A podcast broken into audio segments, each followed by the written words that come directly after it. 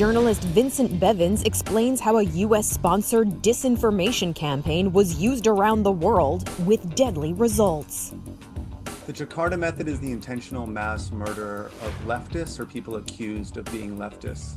And this was employed throughout the world in the Cold War. And the most important part of this story, no, not the first um, event in tale is the US backed mass murder of approximately 1 million innocent civilians in Indonesia in 1965. This massacre was one of the most important turning points of the Cold War, one of the biggest successes for the West and its allies. And it was such a big success that it inspired movements elsewhere around the world, specifically in Latin America, to copy the tactics employed there. And they used the word Jakarta to denote what they were going to do to their own leftists or accused leftists, which was to kill them.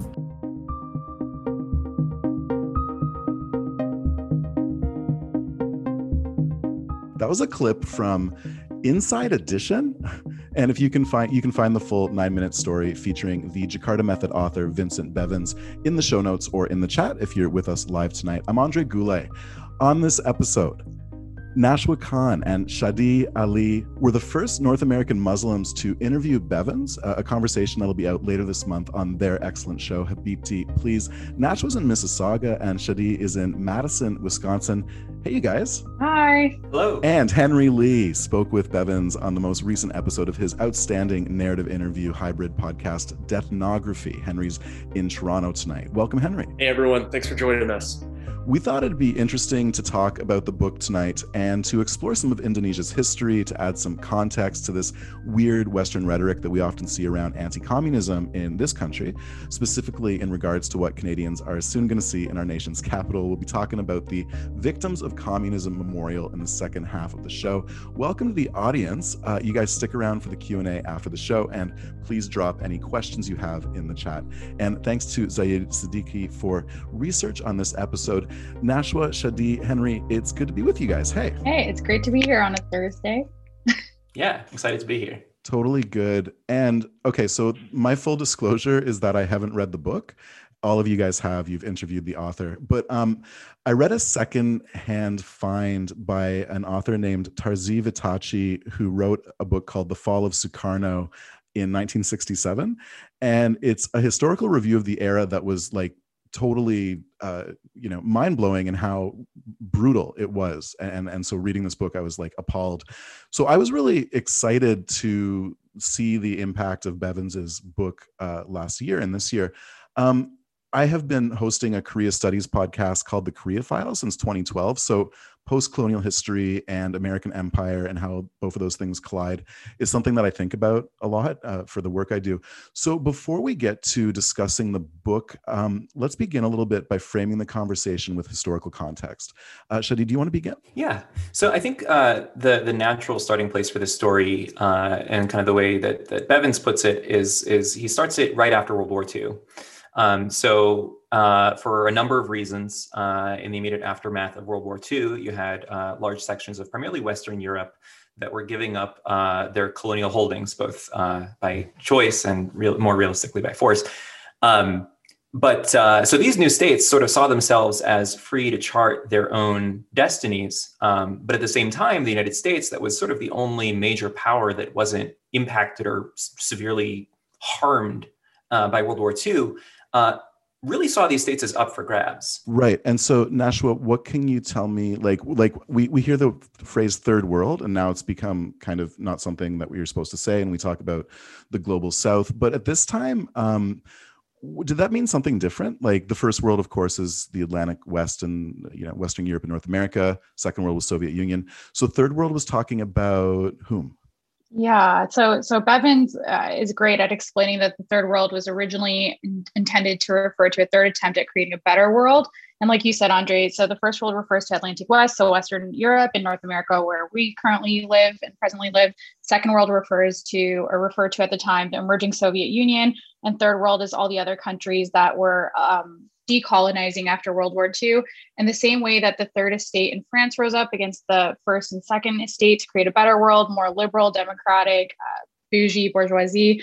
Uh, the first and second estate, uh, yeah, the third world was th- uh, thought to be taking up the project of human emancipation. So sometimes um, people here, I would say, like if you went to uh, post-secondary school, you're ter- you're told not to talk about third world or say third world because people assume it's third rate, uh, but it's it's not actually what it means. Uh, third world means um, a final act of history, but also like back then there used to be like third worldists, uh, which I would say are now like people who are anti-imperialist or internationalists. So I think um, it's it's really like a, a, privileged and ignorant position to assume when somebody says third world, or especially if it's somebody not from the imperial core. Like when they're saying third world, they're not saying it to be like degrading.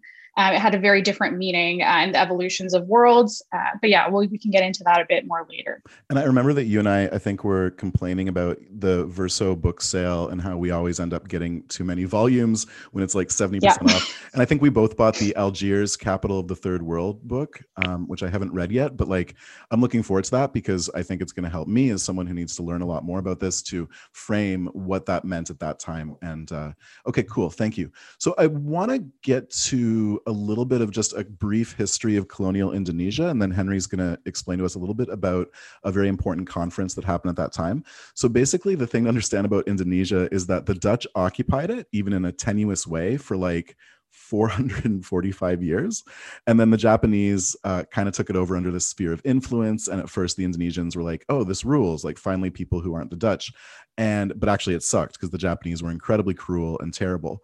Um, and the Japanese occupation during World War II and during the Pacific War actually brought about the fall of the colonial state in Indonesia, and it kind of set up uh, it set things up for what was going to occur after.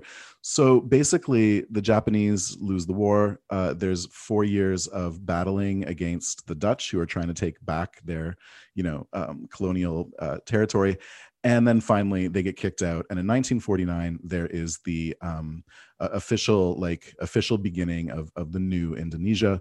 Um, and that's where the nationalist leader sukarno comes in. So um, henry sukarno was one of the major leaders in the national struggle for liberation.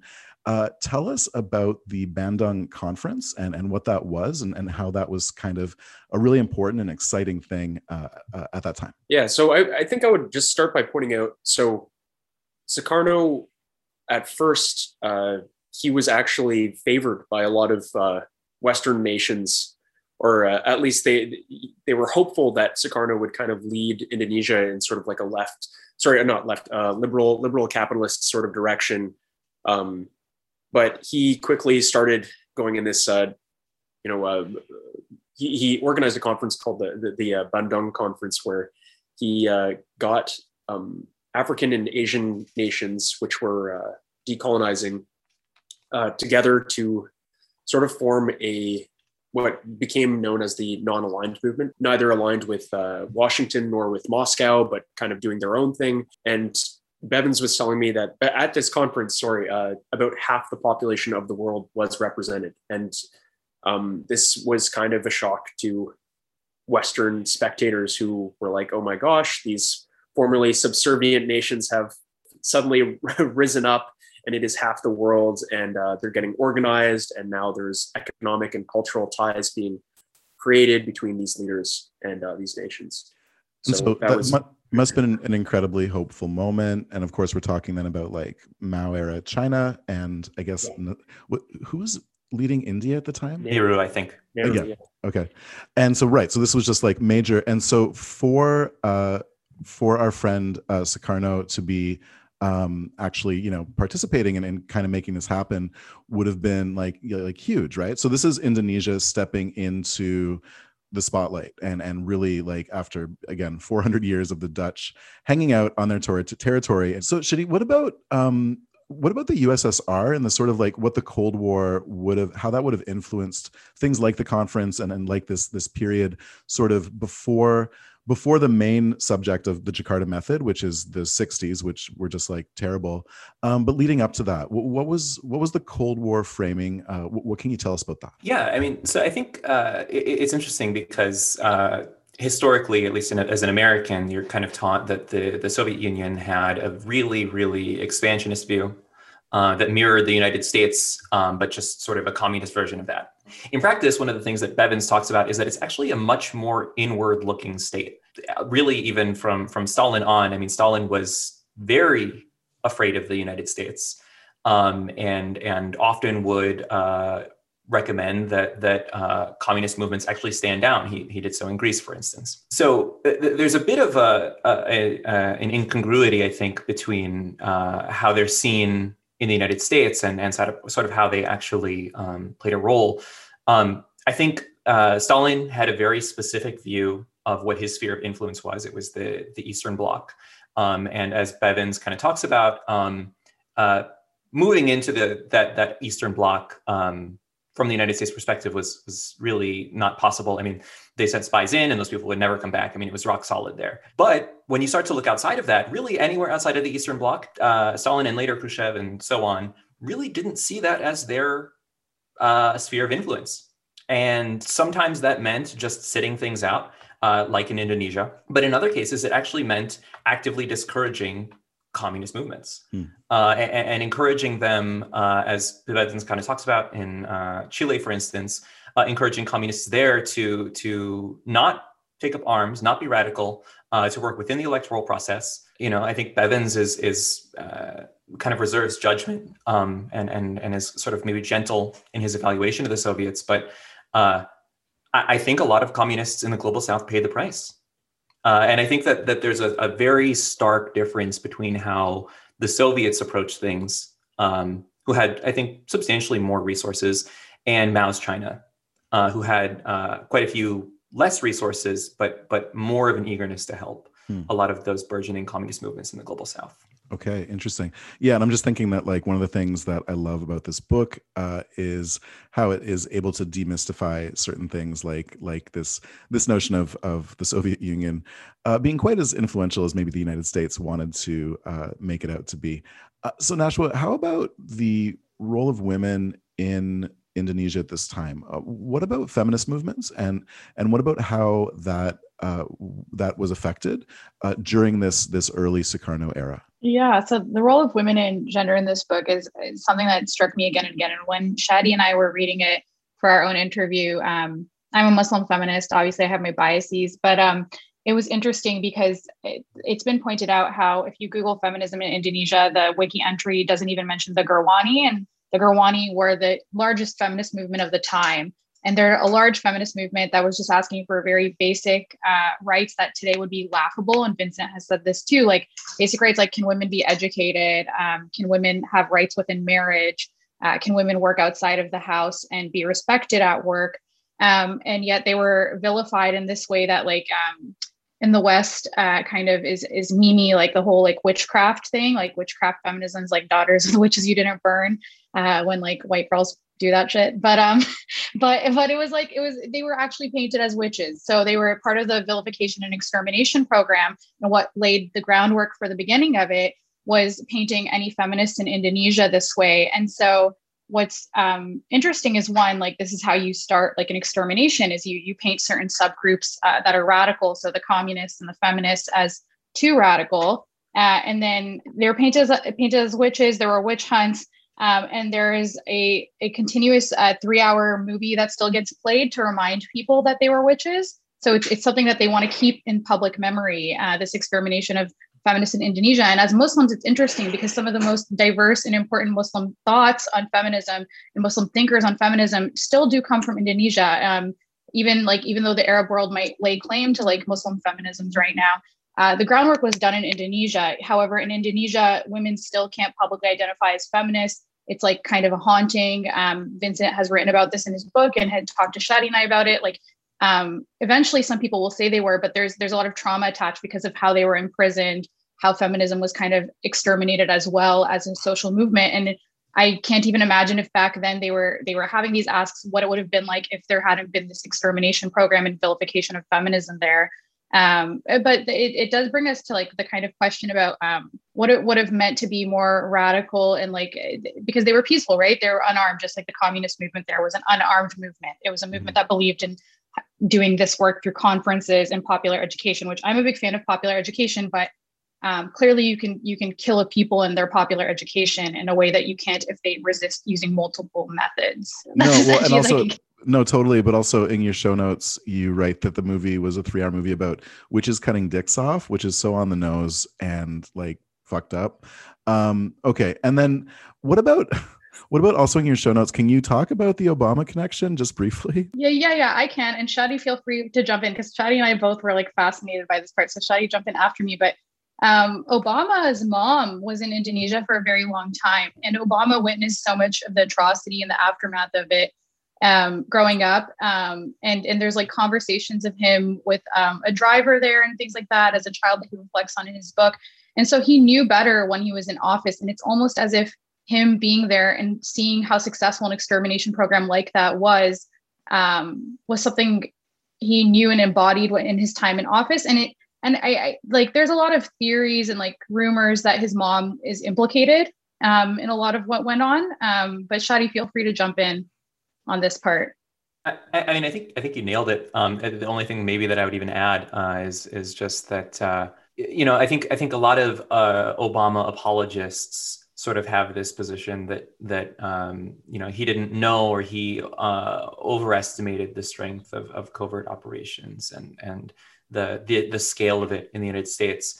Um, and it's it's really difficult to contrast that with what he even says in uh, I believe Memories from My Father, um, one of his memoirs, uh, where he he talks about this stuff. And he says that he saw firsthand uh, exactly what happened in Indonesia and what it did to those people. And that that was a formative memory for him and and yet that it it didn't i mean maybe it impacted his his foreign policy but uh you couldn't you couldn't convince me of it yeah okay. so my, my personal interpretation is that like young obama had a, a very good understanding of what us foreign policy does and how destructive it is and then and then he was yeah he was president right Well, okay, that's super interesting to speculate on. I didn't actually know that that was going to come up at all. Super interesting. Okay, um, back to sort of more historical Indonesia.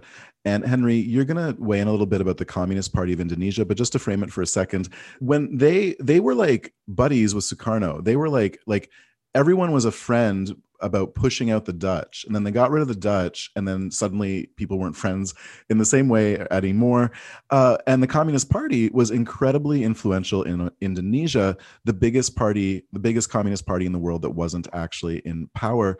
Um, so, Henry, tell us a little bit more about the PKI. So, as, as you mentioned, there people weren't buddies anymore for a little while. Um, so, uh, the uh, affair uh, happened um, uh, after after decolonization, where uh, President Sukarno was actually involved in putting down a communist uprising in, in Indonesia, which makes it sort of interesting that the PKI later on was able to sort of cozy up to Sukarno and uh, actually had some influence in the nation. But it also uh, it is also interesting that the PKI was largely not armed. Um, that is a feature of the party that Bevins uh, writes about in the Jakarta method, which is really significant. And uh, the Communist Party of China actually warned the leader of the PKI, Aidit, I believe, that he should uh, that the PKI should arm themselves, that uh, they should look towards other examples of social democratic or democratic socialist movements being put down uh, by force by ruling the ruling classes in various nations. And the PKI did not heed the words of the, the Communist Party of China. This is one contributing factor in the uh, the mass killings and how brutally effective those were. Right. Well, and it's interesting that Mao would would want to like would want to like touch base with them about that and be like, no, you should probably arm yourself because yeah during the kuomintang era in china when the when the communists in china were basically just kind of like having to run away a lot there was a lot of mass killings. And so they had very much experienced that and were aware of how it can affect uh, building the party. Um, so uh, moving forward. After 1965 now let's let's talk about this transition this this bloody violent transition from Sukarno to Suharto. So Sukarno had been in power for 22 years like basically from the post-colonial era right up until uh, there's a military takeover and the beginning of these targeted mass killings of communists and leftists under Suharto, uh, another uh, military guy. So um, chapters seven to nine of the book explore this this period, which is like so appalling. And as many as four million Indonesians were killed, tortured, or, or raped. And And following this violence, it's the model of the Jakarta me- method in which top ranking, mid ranking, low ranking, and even non party members were rounded up and disappeared in various ways. And these torture methods were taught uh, to right wing authoritarian coup regimes by, this, by CIA trained officers or even by the CIA itself, and some French uh, officers who had been part of the war against the Algerian independence movement in the 60s, who were brought in to teach South Americans how to torture communists as well. So um, this is kind of like the big, the big part of the book, right? And so I guess I'm a little curious, Nashwa, for you going into reading this book, was that history something that you were aware of? Was this book something that kind of like opened it up more if you were aware of it? What was the impact of, of reading this and how Bevins was able to uh, explain and, and, and uh, write about? Yeah, so um, for people who don't know, I, I'm from Oujda. It's a border town with Algeria. Um, a lot of my stuff comes from that kind of history, and like my grandparents, and they're they're pretty re- radical, revolutionary people. Um, yeah, I, I think uh, Algeria was like a, a, microcosm testing ground for so much of what's gone on um, in attempted extermination programs, but it's also taught us so much about how you resist um, and get occupiers out um, and and it was a, a, violent movement, right? The FLN was a violent pushback, um, and the torture methods, yeah, a lot of them were tested there and perfected there. And Fanon talks about the the haunting and like the psychological impacts of that, and like this generation, um, even the border towns, still uh, there's they're never going to forget, and my mom will never forget either. Um, and she didn't live through it, right? Uh, but she doesn't forget because of everybody who's told her everything and passed it down. Um, and like the the facial tattoos we have and like this is like a tattoo that some people would have that's like to mark so if a, if a soldier disappears or tries to disappear a child you know where they're from which village they're from. Uh, so yeah the tactics were they come from there. They were just in jakarta they successfully disappeared people um, in ways that i can't imagine. Um, but yeah i think bevins is thoughtful and does a good job with it. And one thing that uh, actually shaadie and i talked to him a lot about is like his methods and how he went back through history. And his next project's actually going to be in North Africa, interestingly enough. Um, but um, yeah, I think I think uh, everything's a blueprint, right? Algeria is a blueprint for Jakarta in some ways, but Jakarta was a blueprint for so much more. Shaadie, for you, was this? I mean, academically, you must explore a lot of this kind of stuff. But um, was reading the book like illuminating? Was it was it something? Were you discovering new things? What what was that like for you? Yeah, I mean, so uh, I'm actually an engineer by by uh, my day job as an engineer. So okay. so I knew a lot of this, but uh, there were certainly surprises. So, for instance, the atrocities in the West uh, in Indonesia gets really focused on the, the period after this in East Timor. Um, so that's really what I was familiar with. So I had none of the context for for um, uh, what happened before that, and I think we can get into in a little bit maybe why Americans don't know about this. Mm. But you know, as someone who knew about what happened in Brazil later and what happened in Chile and Argentina later, I had no idea the the scale of this in Indonesia. And then Henry, for you, finally, what like did this book did the book come as a surprise? Was this was this something that you had kind of explored before in your academic work? Um, I know that you're not an engineer. Uh, what what was the what was the impact of the book on you when you first read it? So um, I've I've never been to Indonesia myself, but my uh, academic work uh, while I was in grad school. Um, I was studying with uh, Indonesian migrant workers in Hong Kong. So I did field work in Hong Kong over uh, a few years, spanning from my undergrad to, to, grad school, and I built close friendships with uh, Indonesian activists. So I had I have an interest in Indonesia, and uh, it led me to watching the, the film The Act of Killing at one point, um, which is uh, Bevins mentions, I think, in the introduction to uh, the Jakarta method, and he says that these that the documentary and his book sort of should complement each other or can be you know accompanying pieces. And i think that's a really i think that's a really good idea on his part because the the act of killing really focuses on the killers uh, the people who are still at large who carried out the killing and never faced any consequences for, for it. Um, whereas this book really focuses on um, i guess you could say vic- like yeah the victims of uh, the survivors of the mass killings. Um, he talks about the aftermath uh, i forget the name of the the woman but one of these stories uh, basically she is still around.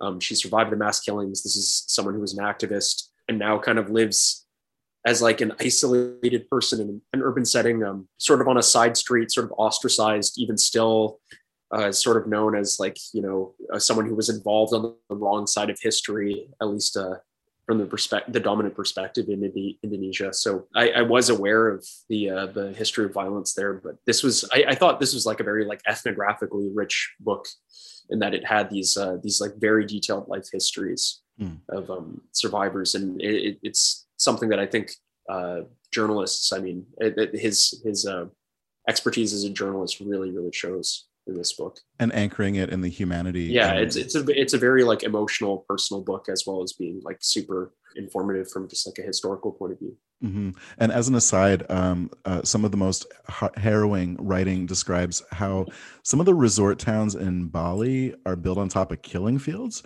And so nashwa why is there not why do you think there isn't more awareness in the west about just the the you know size of these atrocities. What why is this why was indonesia just something that you know was completely the west checked out of basically even being aware of that occurring or even their own you know culpability and connection to that? Yeah this is something i think about a lot and we actually asked vincent and like mentioned that it's it's like for some reason this extermination program is not as well known even though it's the largest one like arguably the largest one. Um but this is how you like disappear people and like and haunt people right? There's no reconciliation process kind of as mentioned but also um it's um kind of like a, a dead living right? So it's like in necropolitics it, it, they're you're having like these beach resorts and like extraction economy and like people having fun and pleasure um, all over where like cash poor dispossessed uh, people and like murder took place and was rampant. But it doesn't matter because it's it's a beautiful place for people to go be tourists and you're never going to take that part away um, unless you do something like Algeria, where there's you can't really vacation there as a tourist, regardless of the beautiful beaches, right? Like the the French can go to Morocco because it's a big part of the economy for Moroccans, and we let that um, happen there. But um, Algeria, you can't if you're like if you're like from France and you're like a white person, you're not going to have a good time trying to be there and, and have fun in the places where um, maybe your ancestors were complicit or benefited from Algeria being such an export for France. So I think with Bali, um, the way that the US also had certain investments there or, or material, like kind of, I, I think it just became a resort place for like this, but like, um, I think it's like a Sunkist, like the, the tuna place, right? The tuna can people. Shaadie, am I right? It was Sunkist. That was, am I, I right? remember. It was the tuna. It was like the tuna. Like there's just certain investments that like they're not gonna let go of that that are like now American conglomerates. Um, there's like a literally it's a tuna can company, I think, or tuna fish. But yeah, I just I don't. It's it's kind of disturbing and disgusting. But I don't think people also when they when they travel places ever think of that. But also those people, their economy hinges on that because of the devastation that happened historically, right? Like they're not going to have their own economy that builds up after just such a mass extermination and like there's there's not going to be a reconciliation process of any type yeah I, I, I mean any any post-colonial country uh, the the ghosts of history are pretty obvious if you know what you're looking for. And it's it's like it's traumatic. It's traumatic. It would be traumatic to go hang out in indonesia. Um, let's touch on one or two final things. Uh, shaadie the uh, bandung era uh, Communist Party in Iraq is an interesting parallel, and I was wondering if you wanted to like touch on that a little bit. So I think uh, uh, one thing that accounts for maybe the uniqueness of Indonesia's Communist Party uh, compared to other parties in the rest of the world is that Indonesia's PKI is really really old. So it was founded in I believe 1914. Uh, so prior to the Bolshevik Revolution. So what that means is they have, uh, like by modern day communist parties, kind of an idiosyncratic take on uh, uh, how revolution should progress. So their belief was that uh, you have to sh- sort of struggle through capitalism and then get to socialism. Um, so they're actually aligned with National Bourgeois on, on a lot of questions where other sort of Bolshevik communist parties wouldn't be.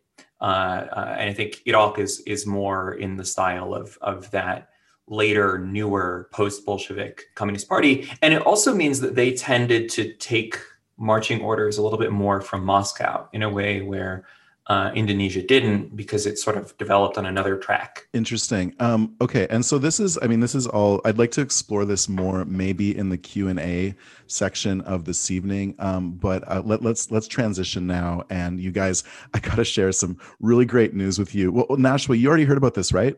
Um, you remember what's happening yep. in the Harbinger community in late June? We are going on a retreat We're going on a field trip. We're going on a retreat. Harbinger has hired, get this, uh, Henry, uh, Shaadie, you guys will be excited about this. Uh, we've hired uh, Sophie Gregoire Trudeau to conduct a entire weekend retreat of yoga with the entire left podcast gang. I, I can't wait. It's going to be so great uh, because basically, you know, it's been like a long and intense year, and the Harbinger Media Network is offering our staff a unique event to help them cope with the stress of the pandemic. Uh, we're gonna we're gonna have a great time. So, Nashwa, how much are you looking forward to this unique experience?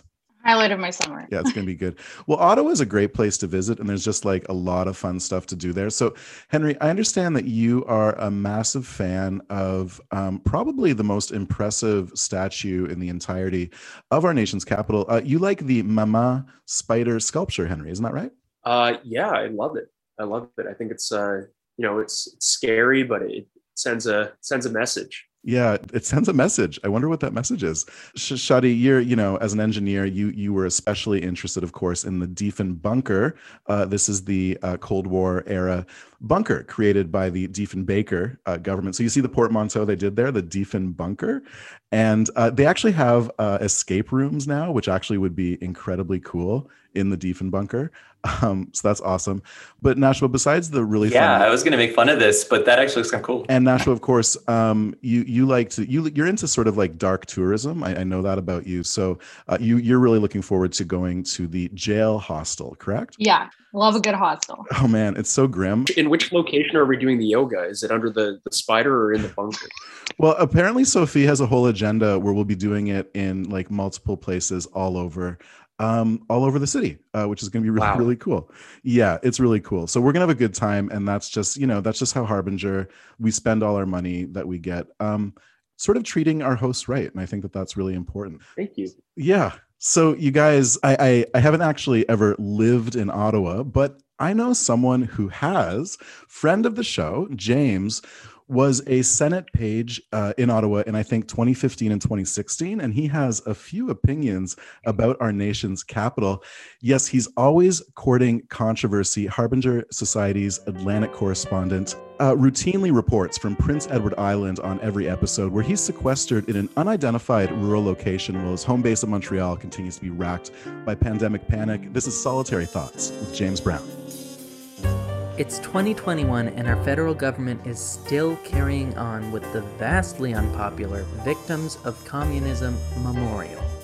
This memorial has been in the works for over a decade. It's seen site changes, redesigns, and a federal budget of $3 million, then $0 million, then $1.5 million, then $5.5 million, and now, well, who knows how much it really costs now.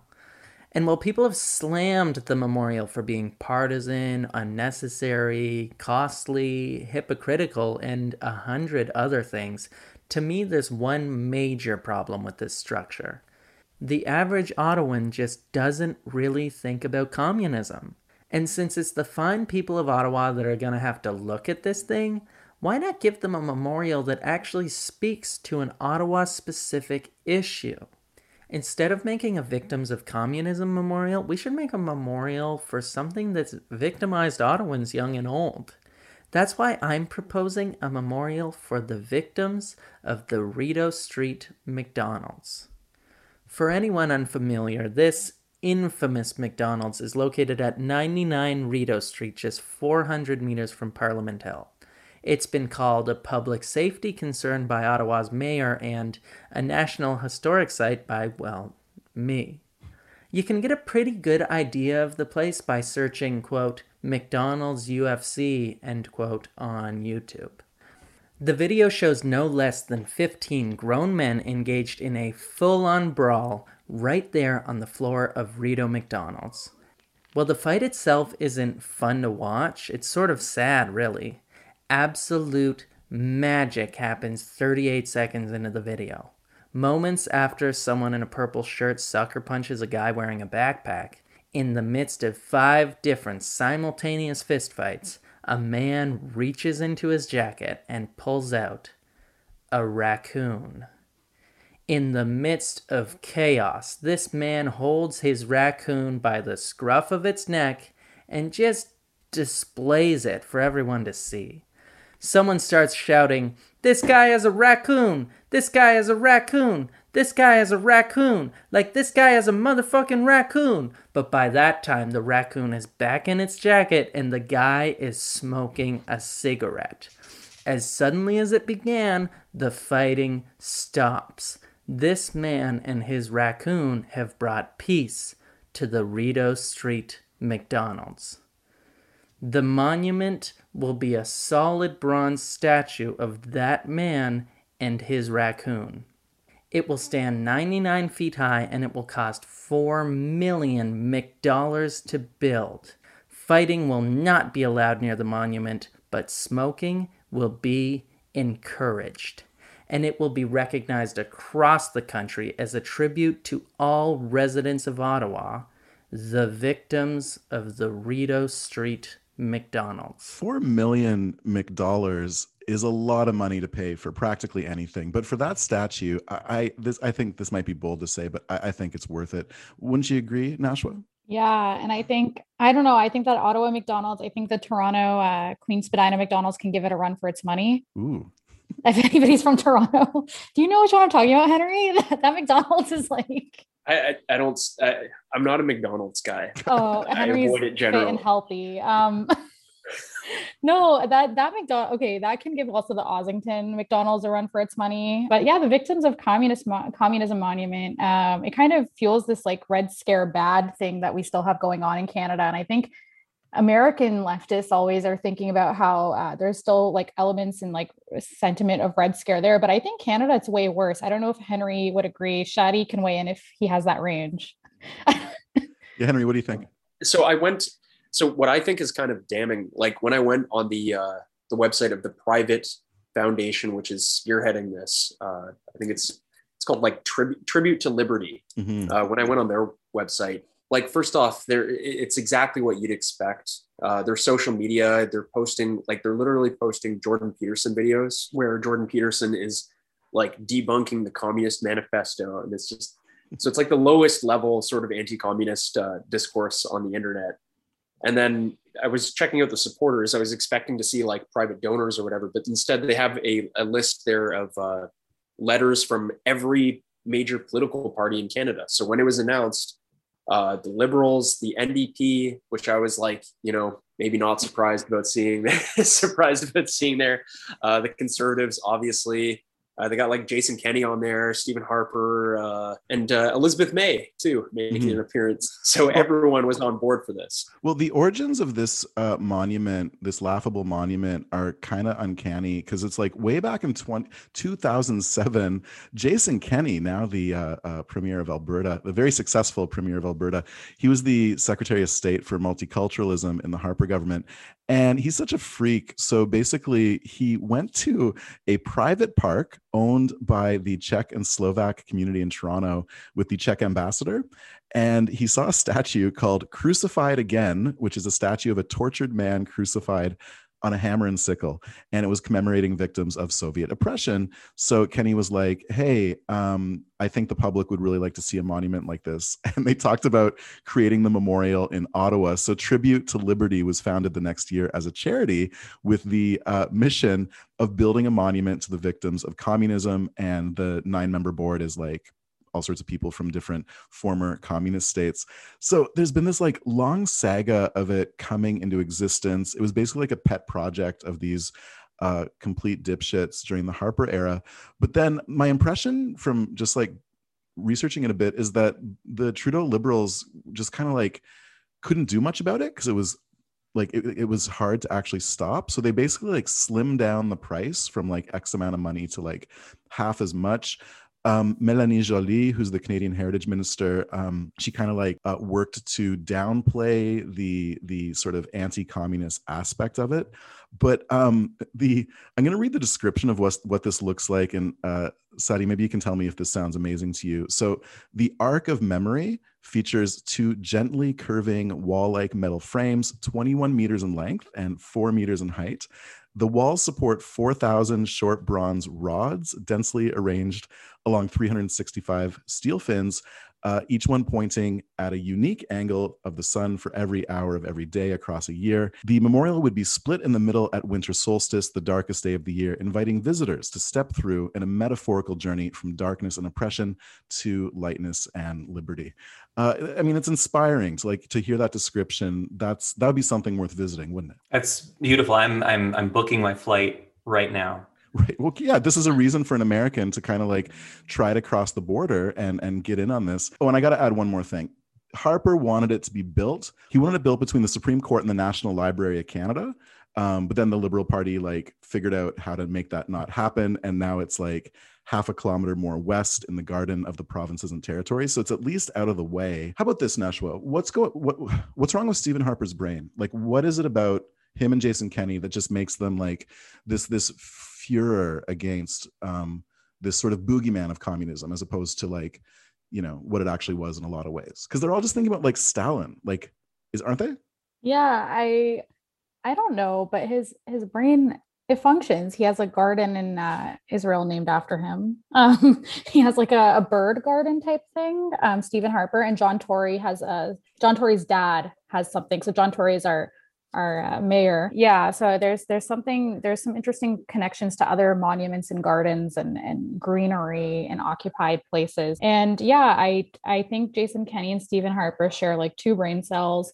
Um, yet they have so much power. Um, and Stephen Harper's son actually is moving his way up in the Conservative Party, so we're going to see more monuments from them. Uh, his son who throws racist parties. Um, so yeah i think i think that's what's happening. I think this sounds horrible and it's a waste of our tax money. Uh, well, that's how i feel but it'll bring shaadie here which will be okay. That would be great yeah and i don't think that's controversial nashwa because i guess like so with the whole kind of conversation surrounding this this monument that's going to be like complete in a minute like you know tomorrow it could be complete it's coming right away and it's like this sort of cognitive dissonance for Canadians where it's like um, when we talk about maple washing, actually, Progress Report just had Luke Savage on, the Jacobin staff writer, to talk about this notion of maple washing, where it's basically like making Canadians think that we're great and not completely like monstrous ourselves. And, you know, Canada has a 20th century history of terrible collusion with like really bad regimes. And um, Alberta Advantage and Rob Rousseau on 49th Parallel have both had Tyler Shipley on to talk about his book, Canada in the World Settler Capitalism and Colonial Imagination. And if you listen to those interviews, you're just like completely astounded that there's this complete forgotten history about the truly terrible things that Canada's actually been involved in. Like, we're, we're not a heroic country whatsoever. So, Henry, tell me a little bit more about that. This, this sort of like, continued collusion uh, from the 20th century and into the 21st of, of sort of bad bad guy Canada. Yeah, there. Uh, if you want to know more about like the general, like the uh, the, the the long list of uh, those things, I would recommend those episodes. I wanted to talk about some excerpts from Tyler Shipley's book, uh, specifically about Indonesia, because mm-hmm. I, I didn't really know about this. Uh, before researching for this episode. So, the Canadian ambassador in Indonesia was uh, well informed of the violence. This is uh, Shipley in Canada and the world, but nevertheless des- described Suharto, so that's the uh, the military dictator who took over, um, the leader of the massacres, as a moderate, sensible, and progressive leader. Indeed, Canada lined up behind Suharto as external affairs gushed. It is patently in our interests that the new regime be allowed to consolidate its internal position. Paul Martin followed up by opening the faucet on foreign aid, even as private capital flowed in. Uh, so it like the, the, the collusion was was there in this um in this example, which I, I didn't know about before. Yeah, and this um, this must have been Paul Martin Senior, who was the I guess um, uh, money guy for the Liberal Party back in the yeah yeah. 60s. I mean, Paul Martin Jr. I guess was old, but not that old. Yeah, well, right. So yeah, his dad. So yeah, like his dad and, and the, the liberal elites at that time uh, turned on the faucet for foreign aid, even as private capital flowed in. Inco uh, was uh, uh, a major investor and infamous for its operations with the butcher of Zacapa in Guatemala, but Canada pushed for that too. So yeah, there's there's a million examples like this in Shipley's book, uh, and it's an excellent book and well worth reading. So so I guess as we begin to wrap up here, I want to just kind of ask um, the question of like why are Canadian political elites so clueless about our own history and sort of this hidden ideology in Canada? Because we see that happening a lot in the last couple weeks when there is it's like pushing back against the framing of Israel as the heroic space. Like Canadian political elites, they have such a hard time doing this, even when it's so obvious that Israel is like a nightmare zone, right? For like so many reasons. Um, so Nashwa, you you had a really excellent episode of Habibti Please recently uh, this week, um, where you were able to speak with the Palestinian Youth Movement Toronto chapter and a bunch of the people who helped to frame the NDP's 2021 resolution, finally recognizing um, Israel's apartheid state. So maybe tell us a little bit more about that episode and a little bit about the work you've been doing. Yeah. So. Um, uh, for years, for those of us who have been uh, involved with the BDS movement in the Greater Toronto Area, um, uh, we've been trying to there's there's multiple methods of uh, resistance and pushback here. And um, people who follow jagmeet singh know that as of uh, a year ago uh, he was still going on CIJA's podcast. Uh, CIJA is i don't know what the acronym stands for but uh, a zionist group and saying that bds is awful. Um, there's laws in canada that trudeau has tried to pass uh, to make student activism around bds a crime uh, and that you can't do it mm-hmm. uh, and criminalize it. And this is despite uh, anytime there's a BDS vote on a campus in Canada. So that's like the, one of the first social movements and work that I did. Um, that the JDL are like these older men who like come and show up and they will like literally harass young people and young women specifically. And it's very targeted. And they did it again in the Toronto pro- protest, the JDL's mm-hmm. Jewish Defense League. And so um, our politicians up until this this week, I would say, um, would not really speak out with the exception of maybe two or three, and they would be even softer um, with language. But because at the last NDP convention, there was a very organized, concentrated effort by people like uh, Genevieve Joel, Amy Kishik, uh, Omar Bergen, uh, Hamam Farah, and um, Sam Hirsch, mm-hmm. Um, who are all organizers in their own places, like Ottawa, Montreal, Toronto. Uh, there was a huge push uh, to get the uh, NDP to, to take it to a vote every time there's an NDP convention uh, the Palestine resolution uh, somehow manages not to be spoken of. And this time, when it finally got to vote, because we were in a virtual convention, which we thought would actually maybe uh, ruin the format, um, 80% of the uh, voting body voted in favor of the Palestine resolution. Therefore, the party has to adopt a stance uh, where they support. Um, not full, I, I would say the language is a little soft intentionally, but um, at least now we can name that we should be calling for an arms embargo. Um, Justin Trudeau sells uh, arms not only to uh, Israel but also to Yemen. I mean Yemen, Saudi Arabia. I wish yeah. they sold them to Yemen. Mm-hmm. Um, um, but uh, yeah, fight back. But um, yeah, like so. So the history is it's one where lobby groups here have had a lot of success uh, in painting the narratives, and then you see statements from our politicians typically that pander to that. However, now uh, the party has an official stance, and it seems like people are more comfortable in naming what's actually happening on the ground as a result of the party having an official stance. And exactly. I hope I hope there's some also um, some reckoning with the party's past of, uh, for example, there was a Palestinian candidate who lost her rightful nomination uh, two election cycles ago for her activism, and and if that happened today, it wouldn't it wouldn't fly with the, mm. with the party's body and so I, I, don't want us to Corbynize uh, here, totally. but yeah, that's well, so, that's kind of the energy. So right and so and it's so important because it's like especially right now having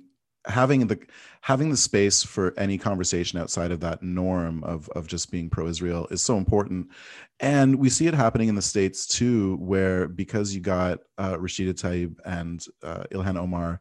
Uh, just like really like strongly standing up it's just there's room for this conversation to happen in a way that there wasn't even two years ago, right? So how does that look like in the states, Shaadie? And like, what do you think is the ask from like civil society on the left in, in the states or in Canada? Like, like what's what, what are we asking these essentially leftist politicians, whether it's Canadian Social Democrats or American Social Democrats? What are we asking them to do? So a little bit about the the background in the states. I mean, I think I'm not sure what you kind of alluded to that in Canada um, that there are efforts to criminalize BDS. Uh, I think it's like like between 30 and 40 states in the United States that have laws on the books against uh, uh, BDS. Many of them passed by by Democrats, um, the you know the purportedly liberal of the two parties. There are you know fights and initiatives by the ACLU, but um, the question is uh, specifically naming BDS. Yeah, like specifically uh, like if you boycott the state of Israel uh, personally, uh, you uh, the state can terminate any contract that it has with you. So there was a, a teacher you can read about the story. The Intercept did a good, really good write up a couple of years ago, uh, where in Texas, uh, a, a, teacher uh, was was asked to write a, statement saying that they did not boycott the state of Israel. Uh, the teacher refused, and and the state of Texas fired her. Um, so that's like the the the environment that that we're kind of coming from. Um, but that being said, there have been some really, really incredible uh, initiatives. Um, uh, you know, I think uh, to Mark Pocan, my my representative in in Madison's credit, and uh, Ilhan Omar, Rashida Tlaib, um, and even uh, Alexandria Ocasio Cortez now um, there are real discussions about uh, conditioning or cutting off uh, uh, military aid to Israel, and of course that's a far cry from from uh, uh, making it so that a university can can boycott the state of Israel uh, or or pull out their their investment holdings. Um, but it's it's you know I mean I have a, a, substantial amount of Palestinian family here in the U.S. and I think all of us are are really surprised at the rate of progress, and of course, um, it's woefully inadequate. Um, and, of course, uh, just simply the fact that the politicians are talking about it uh, doesn't necessarily mean anything. Um, but uh, th- these conversations could not happen five years ago they they simply could not happen. Exactly. Yeah and so how about we wrap up nashwa with a call to action? Um, where would you direct people to go put their energy and put their effort and, and get connected and get involved in a way that would be uh, positive and helpful yeah, so um, the big call from Canadian civil society. So this is a Canadian uh, live show. I, I will have Shaadie also give a shout out to some international orgs, but Palestinian Youth Movement is uh, transnational. I would say. I, I think put your money. Yeah, okay, that's fair. Um, put your money there. Uh, Islamic Relief is doing some uh, like so. Islamic Relief Canada has a medical aid response, so you can donate if you're a Canadian, and it, it's an easy way to donate. Uh, the way they've they've built it in is pretty good. Um, Eye on Palestine, so media coverage that mainstream media will not provide. So if you're interested in seeing those different narratives, um, we're asking in Canada for people to write the CBC and our ombudsman because of the language. And this is like not the first time that the CBC has had issues. And if you write the ombudsman, they have to publicly respond eventually with the amount of letters they're getting. And they did it last time when the the radio host uh, had to. Uh, does anybody remember when the radio host uh, had that whole incident with the CBC where he had to retract saying Palestine or Palestinian oh, yeah. territories. Mm-hmm. Yeah, so so we're trying to push right now that people keep writing the CBC ombudsman, so they have to do a whole process again, so that they know that people listen and people know, and that's our tax money, right? Mm-hmm. Um, movement to safeguard Palestinian communities is doing pretty good work, um, so I would I would give money there as well, um, and we're asking that people show up um, in front of the Israeli consulate this Sunday at 3 p.m. Uh, it's going to be a march actually from Yonge and Dundas Square to the Israeli consulate. That's if you're in uh, Toronto. That's Sunday, uh, May 23rd in Toronto, in front of the Israeli consulate. Uh, cool. Nashwa, Saturday, Saturday. Saturday. Sorry. Thank you for thank you for all of that. And uh, Shaadie, what about more internationally? Where, where can people put their energy? I would say, like like in general, uh, uh, if you're in the United States, um, uh, uh, Palestinian Youth Movement is great. Um, uh, the the medical organizations working in Palestine that, that Nashwa mentioned, I think are great. But uh, I mean, I think a lot of it really is is do work where you are, right? Because you probably live in a community where that is giving money to Israel. Um, so if you're in the United States, um, yeah, definitely Palestinian Youth Movement, or also if you're in a city that that uh, is near uh, a major college campus, chances are there is a Students for Justice in Palestine uh, branch in your university. Uh, chances are they're probably fighting uphill with their university for funding, that sort of thing. Any and all help is always appreciated. Um, I, I, can't imagine that any of those people would turn them away, and if they do, let me know and I'll yell at them. um, uh, because yeah, I think I think at this point, you know, um, there's only uh, one of the things that the people in Gaza talk about a lot is is the, the the the, donations are great and it's helpful and you should donate absolutely, um, but uh, what often happens, right? The current situation is uh, uh, the UN or, or um, these nonprofits will come in, put in much needed infrastructure, and then Israel just blows it up again.